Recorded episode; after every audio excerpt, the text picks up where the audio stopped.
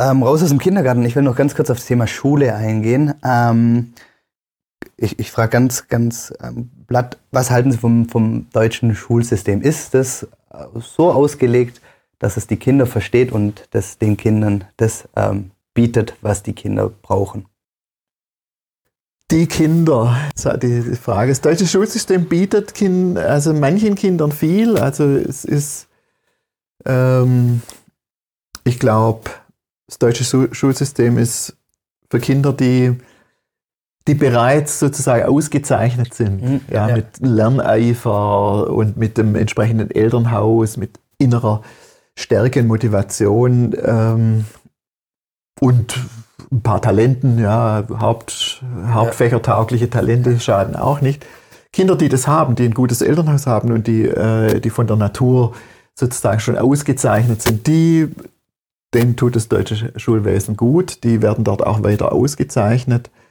Die bekommen dann auch, und das zeigt die Bildungsforschung eindeutig, die, die bereits ja. die Auszeichnungen haben, die laufen nachher mit den Auszeichnungen raus. Und die anderen, und das ist das Problem, äh, die anderen, die die Auszeichnungen eigentlich genauso dringend brauchen würden oder vielleicht noch mehr, weil sie zu Hause die Auszeichnungen nicht bekommen, die haben es im deutschen Schulsystem schwer. Mhm. Und das ist eigentlich, wenn wir uns als Gesellschaft betrachten, eigentlich total schade und lässt mich auch für die Zukunft dann viele Fragen stellen, weil so darf es nicht sein. Ja, eigentlich muss ein Schulwesen darauf eingerichtet sein, dass es nicht äh, nur die, die schon gute Voraussetzungen haben. Ja, ich meine, wenn ein Schulsystem nach dem Motto funktioniert, Lärm rein, Lärm raus, ja. fit rein, fit raus, das funktioniert nicht. Und da müssen wir viel, viel mehr äh, darauf achten, dass auch äh, die, die, ähm, ja, die eben noch nicht die ja, die noch nicht die, äh, die Fertigkeiten und äh, auch die Persönlichkeitskompetenzen haben, um schulisch erfolgreich zu sein, dass wir die unterstützen. Ja. Ich glaube, das, wär, ist ein, ein, ein Riesenthema, wo man auch lang drüber reden könnte und auch ähm, ja, in die Tiefe gehen könnte und sich Gedanken machen könnte. Ähm, jetzt äh, eine Frage, wie, wie kann ich denn ein Kind oder mein Kind beispielsweise unterstützen, dass es gerne in die Schule geht, weil die Schule ist, wie es ist. Und da gibt es aber dann, was weiß ich, es kann sein, dass es vielleicht gemobbt wird. Jetzt ist es ähm, nicht so gut in dem Fach. Vielleicht hat es auch ein bisschen, gibt es da einen Lehrer, der, der, der sagt, okay, der, der kleine Jörg, sage ich jetzt mal, der muss jetzt an die Tafel und, und ich zeige jetzt den, den, den Klassenkameraden, dass der Jörg wieder nichts gelernt hat. Ähm, Sie wissen, was ich meine. Ja. Wie kann ich mein Kind unterstützen, dass es trotz allem gerne in die Schule geht?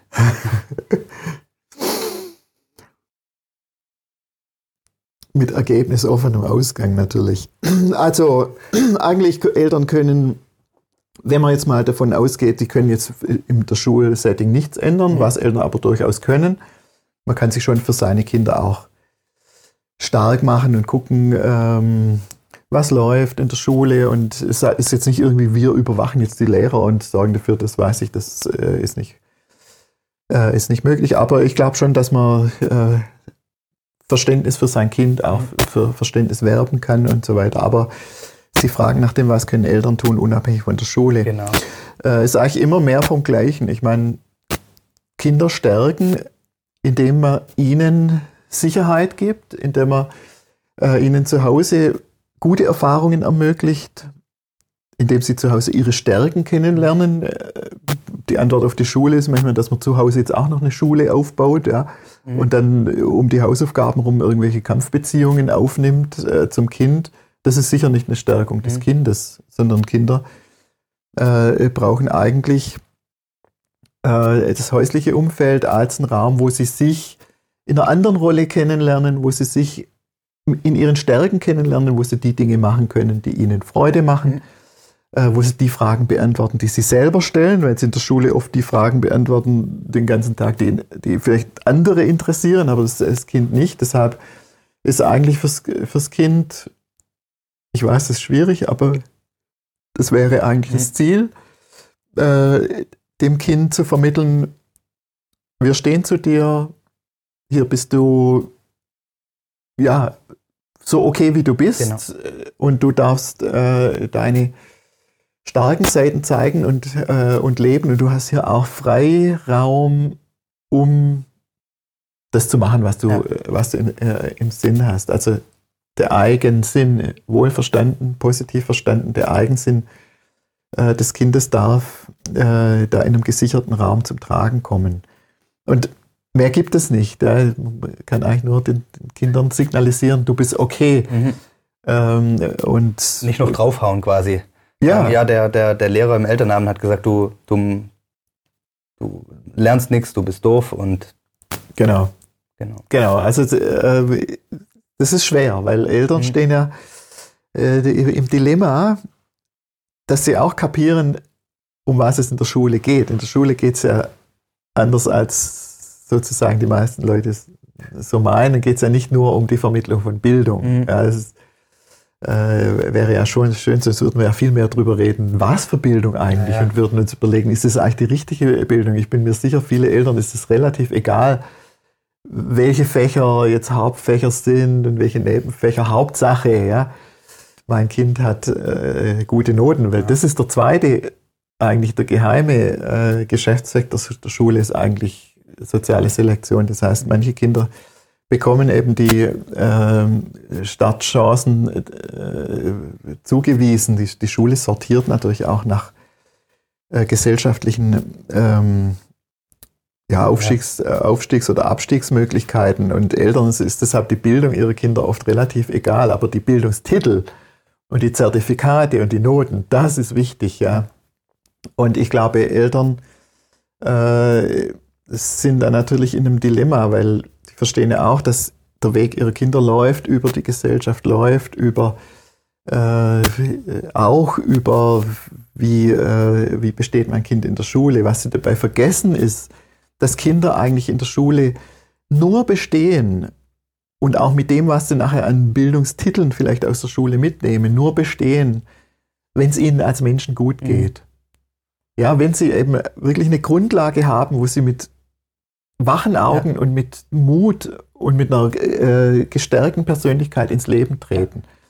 Und deshalb äh, verstehe ich manchmal nicht ganz, dass Eltern dann sich so auf die rein auf die Funktionen festlegen, ohne zu sehen, die Persönlichkeit des Kindes, ja, die trägt das Kind und das zeigt die Bildungsforschung auch. Dass, man, man kann äh, Kinder können in der, in der Schule noch so viel Leistung, äh, Leistung erbringen, wenn die auf Kosten des ja.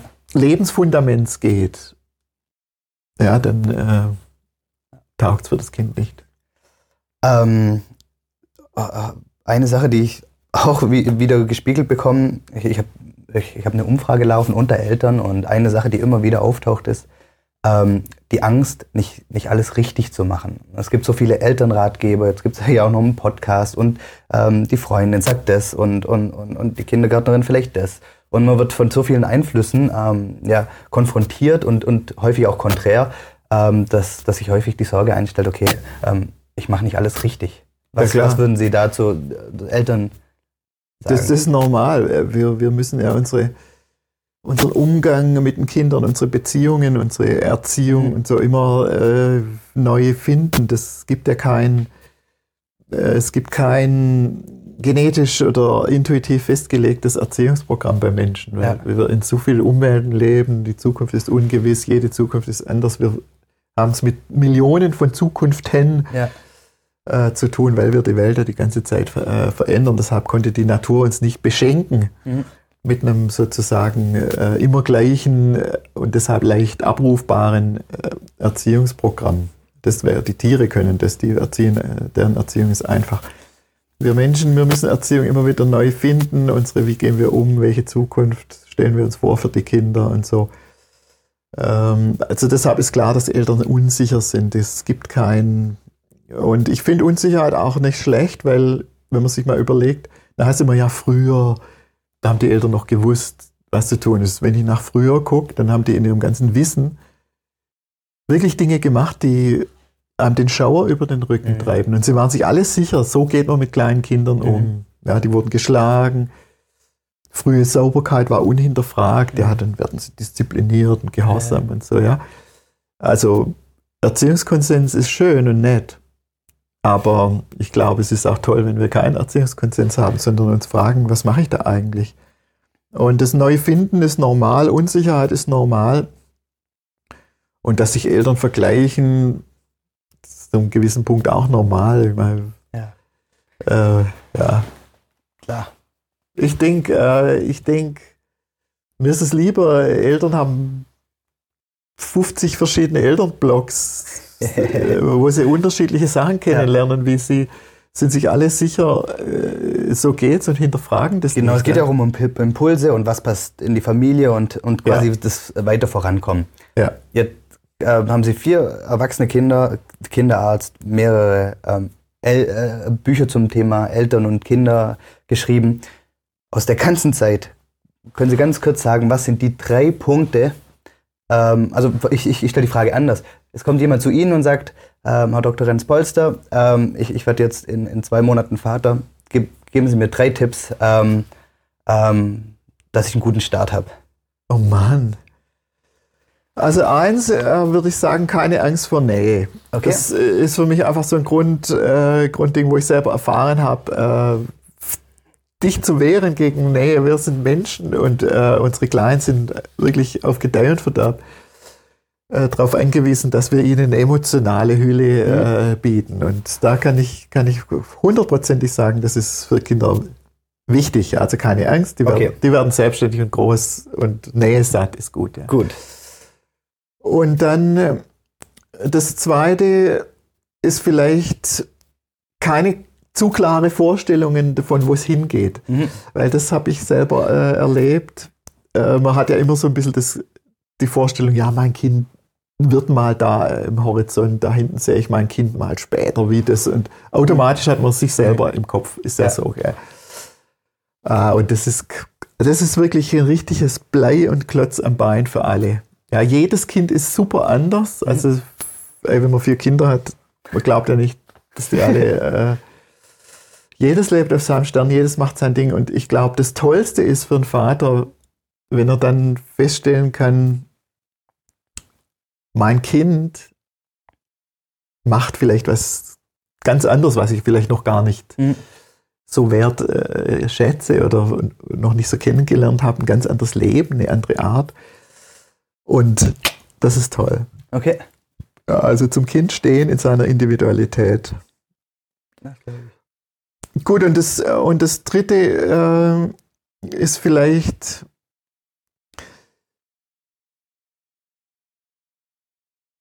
die Beziehungen rund ums, äh, ums Kind. Also das, das, das gehört ja auch Ja. zum Partner. Ja, das ist das Allerwichtigste. Wenn es den Eltern gut geht, untereinander, äh, geht es den Kindern auch gut. Aber alle diese Beziehungen sind ja sozusagen mal so, mal so. Ja. Mhm. Es ist nie ein fester Rahmen. Jetzt, jetzt habe ich mit meinem Kind eine super Beziehung. Buff. Ja. Für immer. Und mit meiner Frau, buff. Ja, Wahnsinn für immer, ja.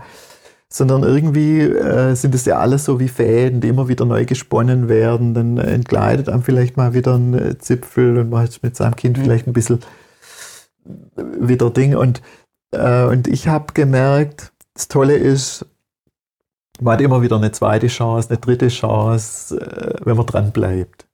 Also einfach, äh, dass es sich immer wieder neu ergibt. Ja, ja. Also Bindung ist nicht so baff einmal, zack, und ich muss jetzt da das und das investieren, sondern einfach, ich glaube, wenn man im Leben offen, äh, offen bleibt, dann wird wieder manches heilen, wieder neu, neu kommen. Also irgendwie. Okay, gut. Ja. Drei gute drei Punkte. So, jetzt würde ich gerne noch mit Ihnen auf, auf Ihre aktuelle Arbeit eingehen. Ähm, woran arbeiten Sie aktuell?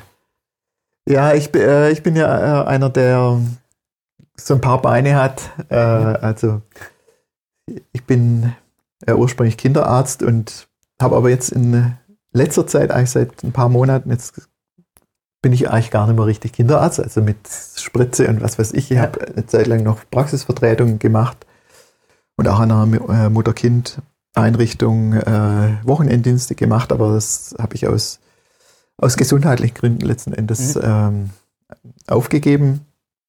Und äh, mein zweites Standbein war ja schon ganz, ganz lange die Publizistik, mhm. Bücher schreiben, Elternratgeber, Eltern beraten.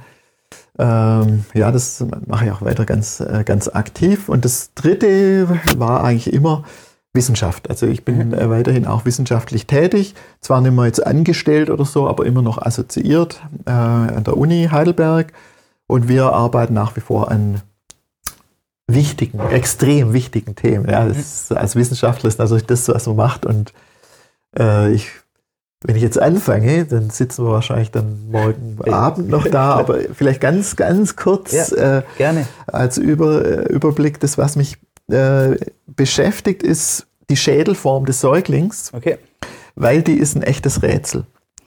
Weil eigentlich ist es ja so, wenn man mal äh, Kinder betrachtet, Neugeborene zum Beispiel, wenn mhm. sie geboren werden, äh, die haben ja in der Regel einen ganz normalen runden Schädel, außer ja. es wäre jetzt im Mutterleib zu ja, eng ja. gewesen oder so, aber normalerweise haben die einen äh, runden Schädel. Und dann passierte das, dass die über die Monate, während sie in die Mitte des ersten Lebensjahres sich entwickeln, werden die ja dann immer süßer. Ja, ja dann kommen noch dazu die die vollen Backen und die Kulleraugen und äh, das fliehende Kinn, ja, Stupsnäschen wird noch äh, deutlicher. Ja, und ähm, dann der kurze Hals und dann haben sie diesen tollen. Also die werden immer süßer, attraktiver, das ja. ist von Natur so vorgesehen, weil die eigentlich in der Mitte des ersten Lebensjahres müssen die voll fit sein und ja. voll signalisieren, oh, sorgt für mich, weil jetzt können andere mitmachen. Ja. Ja, jetzt kann man beifüttern, jetzt kann die Tante, jetzt kann die Oma und so weiter. Ja, die, jetzt saugen die richtig Ressourcen an. Mhm. Menschen als Ressourcen müssen dann auch auslesen. Dann kommt das Fremdeln dann. Nee, dich nicht, du ja. nicht, du nicht, sondern nur die, die ich gut kenne ja. und denen ich den Job auch zutraue. Ja. Opa zum Beispiel manchmal gar nicht mehr. Bah! Ja, weil jetzt denken, ah, kann der das? Ja, haben sie vielleicht manche. Mhm. Ja. Also, sie werden eigentlich attraktiver. Und zu dem Attraktivitätsschema gehört eindeutig der gerundete Hinterkopf. Ja. Die sind einfach süß. Ja. Oh. Und jetzt ist es aber so, dass 20 Prozent der Kinder in unserem Kulturraum äh, entwickeln über die ersten Monate, wo sie eigentlich immer attraktiver werden, normalerweise, ja. entwickeln die einen abgeplatteten Hinterkopf, ja. der oft auch asymmetrisch ist. Das heißt, eine Seite ist platt und der Gesichtsschädel verändert sich dadurch auch. Okay. Das ist wie wenn man einen Luftballon mit Wasser füllt und den hinlegt da wird er ja nicht nur unten platt, sondern auch oben. Ja. Das heißt, der Kopf ist verschoben. Ja. Das nennt sich lagerungsbedingte Abplattung des Hinterkopfs. Liegt dadurch, weil das Kind in der Phase relativ viel liegt, oder? Genau, das ist jetzt die Frage. Hm. Aber Babys liegen nun mal viel. Ja. ja, es ist halt so, ja, die können doch nicht laufen. Ja. Äh, deshalb liegen die viel äh, und die, die, liegen ja auch auf dem, äh, auf dem Rücken in der Regel. Mhm. Aus guten Gründen, damit sie sicher sind. Man sagt, das ist die sicherste Schlafposition. Man hat ja, die Kinderärzte empfehlen ja seit den 90er Jahren nicht mehr die Bauchlage genau. zum Einschlafen, sondern die Rücken, äh, Rückenlage. Ähm, und zwar aus guten Gründen sozusagen. Also zumindest wenn ein Kind einzeln für sich im Bett liegt, ist es auch die sicherste, äh, die sicherste Lage. Aber damit stehen wir ja vor einem Dilemma. Damit das Kind sicher schläft, muss es jetzt in Kauf nehmen, dass es hässlich wird. Ja. Weil äh, Plagio, diese Ableitung des Hinterkopfs wird, wird von Kinderärzten auch Plagiozephalie äh, genannt. Okay. Äh, die macht das Kind ja nicht hübscher. Ja. Und man weiß aus der Literatur sehr, sehr deutlich, dass eigentlich auch Eltern und auch die drumherum, die fliegen wirklich auf Attraktivität. Mit denen hat man wirklich weniger. Mhm da hat man mehr Schwierigkeiten zu interagieren. Die ausgeprägten Formen, die sind wirklich auch, äh, sagen wir, kosmetisch ein bisschen äh, gehandicapt. Ähm, und jetzt haben wir ein Dilemma, ja. Damit die Kinder sicher sind, äh, haben ja. sie die richtig wunderbare Rückenlage und leider werden sie dadurch verschoben. Ja. Das kann von Natur aus aber nicht stimmen. Aus evolutionärer Sicht kann es nicht sein, dass das eine Ziel auf Kosten des anderes ja, ja. ging. Ja, die müssen sicher schlafen und die müssen gleichzeitig einen schönen runden Hinterkopf haben. Warum haben sie es heute nicht? Das ist unsere Frage. Ja. Und da kommen natürlich Kandidaten dann rein, nicht nur die Rückenlage, wie positionieren wir die, sondern da kommen dann Fragen rein auch, wie transportieren wir die? Mhm. Ein Kind, das im Kinderwagen geschoben wird, ist tatsächlich sehr viel häufiger in der immer gleichen Position Klar. auf dem Hinterkopf wie ein Kind im Tragetuch. Im, Im Tragetuch ist es mal hier, mal so, mal ist das Köpfchen hier eingedrückt, mal hier. Und vor allem aber äh, kommt dann rein, dass Schlafen eigentlich Äh, das ist das, was wir so ein bisschen im Auge haben.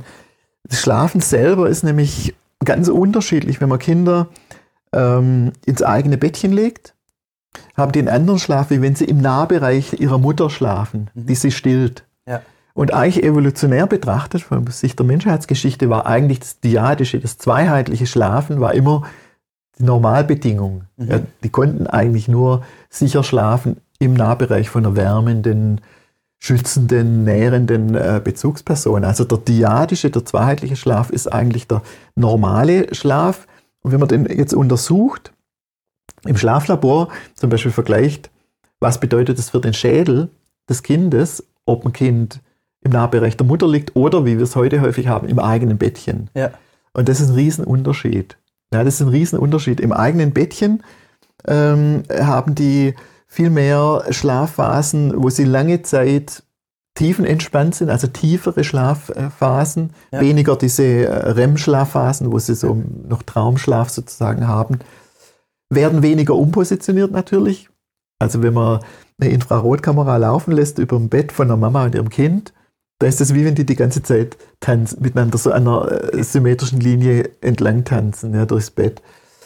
Weil die Mutter das Kind hernimmt, wird es gestillt, er liegt dann im Kattelkerl, also in dem ja. Kuschelkringel, geht an die Brust, oft merkt sie Mama gar ja. nicht. Sie checkt manchmal, sie lagert um, Kind rollt sich wieder runter, immer in einer, Schlafbereit in einer, in einer stillbereiten mhm. Position, also so seitlich oder Rückenlage. Die haben auch viel Rückenlage, meistens sogar. Bauchlage ist eigentlich ganz, ganz selten, nimmt sie eigentlich nicht ein weil man da nicht an die Brust rein, ja. rein kann. Aber es ist ein aktiverer Schlaf mit häufigerer Umpositionierung und auch sie werden häufiger wach. Ja. Und dann bedeutet es für den Kopf eigentlich, dass es viel weniger Zeit in der immer gleichen ja. Position verbringt. Und deshalb könnte es sein, äh, dass eigentlich ähm, der, diese Abladung des Hinterkopfs ein Zeichen ist für eine Fehlanpassung, dass die, das, die Schädelentwicklung ist eigentlich eingestellt auf andere Pflegebedingungen, ja. wie sie in der Menschheitsgeschichte eben okay. immer geherrscht haben, nämlich getragen werden, Co-Sleeping, gemeinsam äh, schlafen, sicher auch auf immer stillen, weil man weiß, Flaschenkinder haben eher eine Ablattung, okay. weil die liegen halt da und dann ja. Flasche rein. Äh, Flasche rein, genau. Also eigentlich könnte man sagen, Plagiozephalie, diese Ablattung ist ein Hinweis auf einen kulturellen Pflegefehler. Okay. So, äh, also ohne Vorwurf an die Eltern, ja, die, ja. machen halt mit, was äh, vorgelebt wird, aber eigentlich, eigentlich kann es evolutionär nicht sein, dass Kinder ja. hässlich werden. Zwei, zwei Fra Anschlussfragen dazu, weil in der Situation sind sicherlich viele Eltern, die jetzt zuhören. Die erste Frage, äh, bildet sich das, die, die, die Abplattung nicht, in, nicht zurück oder ein Stück weit zumindest zurück? Ja, also äh, bei den meisten äh, wächst sich das sozusagen aus. Mhm. Nicht immer. Ja. Arjen Robben zum Beispiel, der Fußballer. äh, ja, auch kulturell merkt man auch, manche haben einen quadratischen, weil sie äh, ganz viel in dieser äh, Ding liegen. Aber meistens ja, es hat auch keine Nachteile für das Gehirnentwicklung. das äh, ist nicht so, dass die deshalb döschig oder äh, so äh, werden. Aber manche wiederum, die schwer ausgeprägten Fälle, da, da muss man schon nachhelfen. Und das ist dann entweder wird Kinderärzte empfehlen, dann oft äh, die umzupositionieren. Da gibt es alle möglichen äh, Kissen und sowas. Kissen ist aber wirklich was, wo erstens mal nie nachgewiesen wurde, dass es irgendwas bringt. Okay. Weil wenn mal eine Ablattung da ist, dann ist meistens auch noch eine Verkürzung von dem Halsmuskel, weil man liegt dann die meiste Zeit so, dann verkürzt ja, sich der Halsmuskel. Äh, dann ist das schwierig und das Umpositionieren, das wird immer behauptet, wurde nie nachgewiesen, okay. dass das wirklich was bringt. Ähm, sondern was was bringt, ist dann think outside the box, ja. Mhm. Wenn ich sage kultureller Pflege, Pflegefehler, ey, dann mach es anders, ja. ja. Dann Tragetuch, Tragegestell, dann äh, ist es halt so, dass die Kinder brauchen dann wirklich auch häufiger mal verschiedene Positionen äh, und ich würde das Kind sowieso im, im Nahbereich äh, äh, dann haben, wo sie häufiger umpositioniert äh, werden und ja. Okay, sehr, sehr spannendes Thema. Ähm, abschließende Frage zum Schluss. Ähm, wenn jemand jetzt sagt, okay, ah, spannend, was der Dr. Renz Polster erzählt, ich, ich möchte mir jetzt auch einer seiner Ratgeber kaufen. Welchen würden Sie ihm dann als erstes empfehlen? Oh Mann, ja, das ist. Das ist eine schwierige Frage, wenn man sich zwischen all seinen quasi Kindern entscheiden müsste. Sie haben vier Kinder, welches ist Ihr, welches ist Ihr Lieblingskind? Also das grundlegendste Werk, wo ich allen Eltern, die sich dafür interessieren, warum entwickeln sich meine Kinder so, wie sie mhm. sich entwickeln, weil die haben ja immer äh, Verhaltensweisen, die uns Eltern so ein bisschen, sagen wir mal, ja. Respekt einflößen, manchmal auch wirklich auf den Keks gehen, ja, schlafen schlecht oder nicht so, wie wir es uns vorstellen, haben Zornanfälle, mhm. Gemüse ist ein Thema, ja, alles Dinge, die rund um die Erde übrigens beobachtet werden. Und um diese zu verstehen, mhm. diese universellen, also rund um die Erde zu ja. beobachteten Verhaltensweisen des Kindes, müssen wir gucken, wo kommen die her. Also wir müssen zurückblicken in die Menschheitsgeschichte. Ja, warum entwickelt sich das so? Dann verstehen wir unsere Kinder. Okay. Und deshalb ist mein grundlegendes Werk, das heißt tatsächlich Kinder verstehen, Born to be Wild, ja. wie die Evolution unsere Kinder prägt. Und das habe ich bewusst für Eltern geschrieben. Das ist absolut lesbar, mhm. auch wenn dahinter ganz viel jetzt Wissenschaft äh, steht.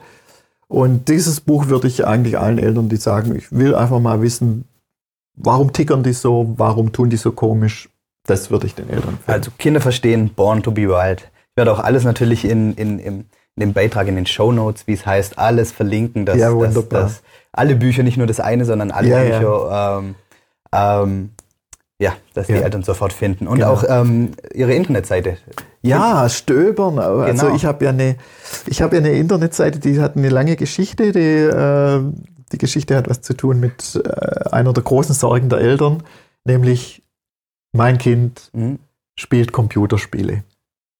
Ja, natürlich. Ja, ja. Ich habe ja vier Kinder durch die Pubertät Hier, gebracht, also nicht ich, die haben sich selber durchbracht, aber es war äh, beim äh, einen war es echt extrem, weil das war Computer und, und ich war damals so, oh, und äh, wie Eltern halt, das mhm. hat mir Angst äh, gemacht. Ich selber bin da kein so Spiel, äh, Spieltyp und dann was die da machen und bang, bang, bang. Naja, auf jeden Fall. Ähm, ich habe dann irgendwann mal äh, Johannes gefragt, ich brauche unbedingt eine Webseite, willst du das? Kannst du das für mich? Und er war 14 oder 14, 15. Und er, aber hat dann angefangen zu programmieren für die Webseite und alles selber. Und was ich nicht gewusst habe, war damals bei den Spielen, hat er auch gleichzeitig Programmieren gelernt. Okay.